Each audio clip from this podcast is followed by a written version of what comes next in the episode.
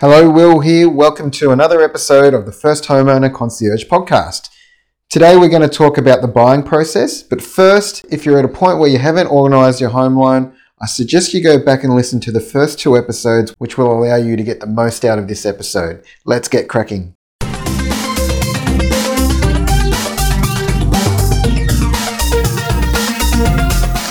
Welcome to the First Homeowner Concierge podcast where our sole target is to get you into your first home. Now, on to today's topic.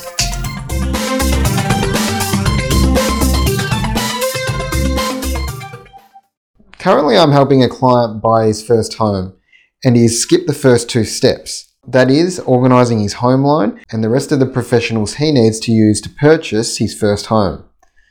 I've only dealt with him over the phone and email earlier this week and have teed up a time to sit down with him and get into the finer details tomorrow. He's been house hunting and is now suffering from some serious FOMO. The developers have all told him he's missed out on blocks and are trying to suck him in by getting him to put a deposit down for something else. Before I start this episode, I want to make it clear to you that you must do certain things in a certain order, otherwise, you're just going to make life hard for yourself. My customer really needs to sit down with me and get my tick of approval first because there's no point in wasting weekends on going out house hunting if you can't even find a lender that will give you the loan. That is why I say go back, listen to the first two episodes. They only go for about five minutes each, but they give you what you need to know. In episode 2, I talked about the team that you would need and briefly touched on some points in the buying process. Today, I want to go a little bit deeper. I'm going to explain buying at auction versus private sale. Private sale is finding something on domain and realestate.com. Basically, that's not up for auction.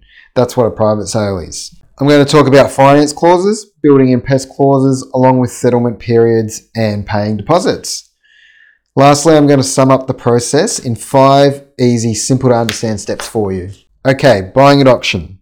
The main difference between buying at auction and buying via private sale is that when you purchase at auction, your contract is unconditional. This means you put your 10% deposit down and you cannot back out of the deal. The risk here is that if your lender declines the home loan application, then you can potentially lose your deposit. Also, if you want a building and pest inspection done, then you have to do that before the auction. And the problem here is that if you don't win the auction, you've just spent hundreds of dollars on a building and pest inspection you can't use. And this can happen several times if you go into auction, um, especially in a strong market.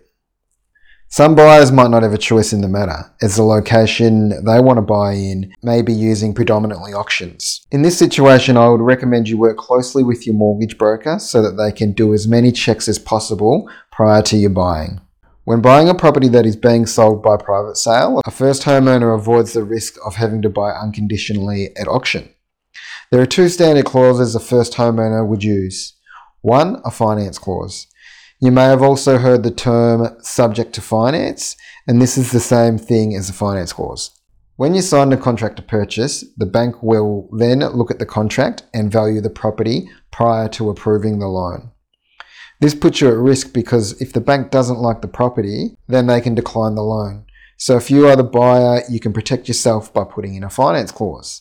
The finance clause allows you to back out of the purchase without any penalty if the bank decline the loan. Now, when you put the clause in the contract, this obviously has to be accepted by the seller, but it's very common in property purchase contracts.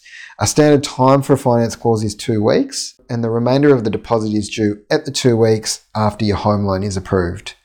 I say the remainder of the deposit because the real estate agent will generally get you to put down a small amount, uh, like $1,000, when you sign the contract, just to make sure you're a genuine buyer and you're not wasting anyone's time.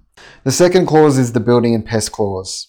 There are plenty of things that can be wrong with the property that is not identifiable to the naked eye. This inspection will tell you what faults there are with the building and if there's any pest damage, the common one being termite damage. This is particularly important because once you buy the property, these problems are yours to deal with. The clause allows you to back out of the purchase if it shows something you weren't aware of previously with the property.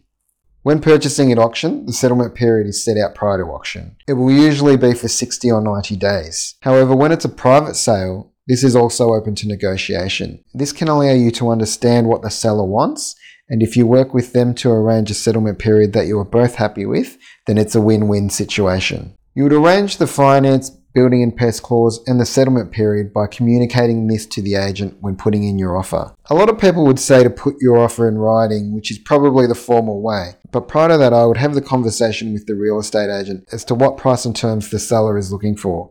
That way, the agent might be able to give you some feedback as to what the seller actually wants and if there are other parties putting in other offers. So, that's a pretty basic rundown of the purchasing process.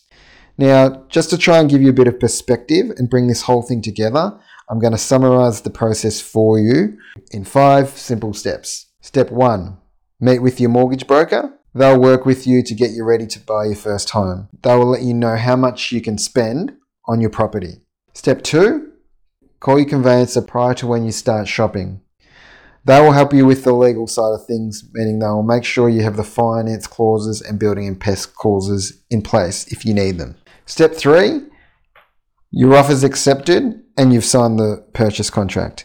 At this point, your mortgage broker will ask for the contract once both you and the seller have signed it. The mortgage broker will send the contract to the bank and arrange for the bank valuation. They'll also sort out anything else required to get the home loan approved. They should be communicating with the conveyancer and the real estate agent and yourself to keep everyone on the same page. Step four, home loans approved. At this stage, you're ready to proceed unless there is something in the building and pest report that you're not happy with. Assuming you're happy with it, you pay the real estate agent the remainder of the deposit. Step 5. You sign the home loan contracts and they return to the bank to get ready for settlement. From here, it's your conveyancer's job to liaise between all relevant parties to complete the settlement. So that's it, five simple steps to buying your own home. Before I go, I'd like to give you something to think about. Buying your first home will be for a lot of you the biggest transaction of your lifetimes. This is a big journey and can literally take years to play out. It's like climbing Everest. You don't take a weekend off and go climb it. It requires some serious planning, and even if you do the planning, it doesn't necessarily mean you'll make it to the top. But you can make it easier on yourself. In fact, no one climbs the mountain without Sherpas. They literally do all the heavy lifting for you. What I'm saying is you need a seriously good mortgage broker and conveyancer to get you to the top of the mountain and buy your first home. Let them be your Sherpas. If you've listened to these first four episodes of the podcast, you should have a good idea of whether you're ready or not. All you need to do is get in contact with a mortgage broker like myself who would love to help you on this journey to buying your first home. That's it from me, guys. Till next time.